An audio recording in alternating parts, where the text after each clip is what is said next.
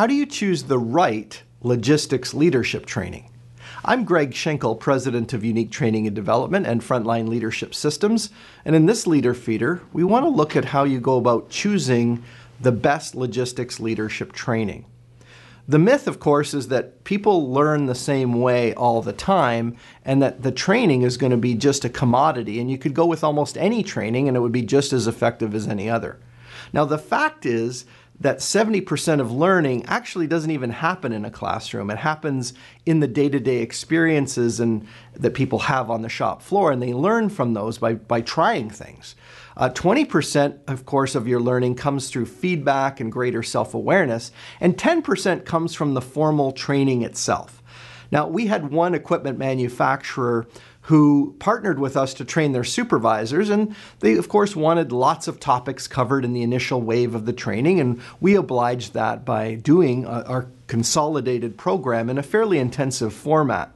But then after that, we said, let's actually do the training and connect it to the daily work that the supervisors implement on the shop floor and help them to practice those kinds of conversations that they will be having in real life after the training program. Now, by focusing on specific challenges that the supervisors were having and having them actually practice those situations, the training became much more valuable to the learners and therefore valuable to the company because people actually put it into action. So I've got a few tips for making sure that you are choosing the right leadership training for logistics leaders. Um, tip number one is focus on the essentials. Now, in the end, leadership training can include a whole lot of optional topics, and there's always buzzword topics that companies are interested in having their people learn. But when you distill it down, the most basic topics are around how do I communicate and interact with people in a respectful way? How do I motivate them, including multiple generations? And then how do I mitigate and deal with conflict situations so that we can get some constructive benefit from those? So, those would be focusing on the essentials. Tip number two is to practice realistically.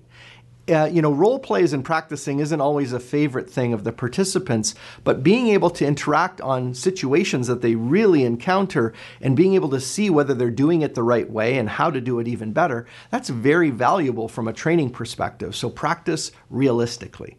And the third and final tip is to apply and share the successes in the end, some people will grasp on to new leadership capabilities more quickly than others. And so if you can get them together, even in small groups, and have them share how they've been able to apply the training content, that can help motivate the person beside them who might be more reluctant to try it. But when they hear their colleagues say how great it worked for them, they'll be even more inspired and motivated to try those new things. So having those leadership conversations after the training can really help. And of course, we measure a lot of those things using our state of the art leadership or leader behavior builder system where people set commitments to put certain ideas into action. And then if those uh, supervisors or managers of those participants have conversations with them, they can help pollinate and propagate that learning to other people. Of course, developing the leadership of your team, the leadership capabilities of your team, and especially around choosing the right logistics leadership training, that all starts with a conversation. And you can reach out to us on our website at uniquedevelopment.com, and we can have a conversation about how we can deliver frontline leadership in English, in Spanish, and even in French so that your team can get the right leadership message no matter where they're located. And we can do that in person, on site, virtually, and now even on demand so that they can learn at their own pace. So reach out to us at uniquedevelopment.com. I look forward to having a conversation with you on how we can partner for leadership excellence.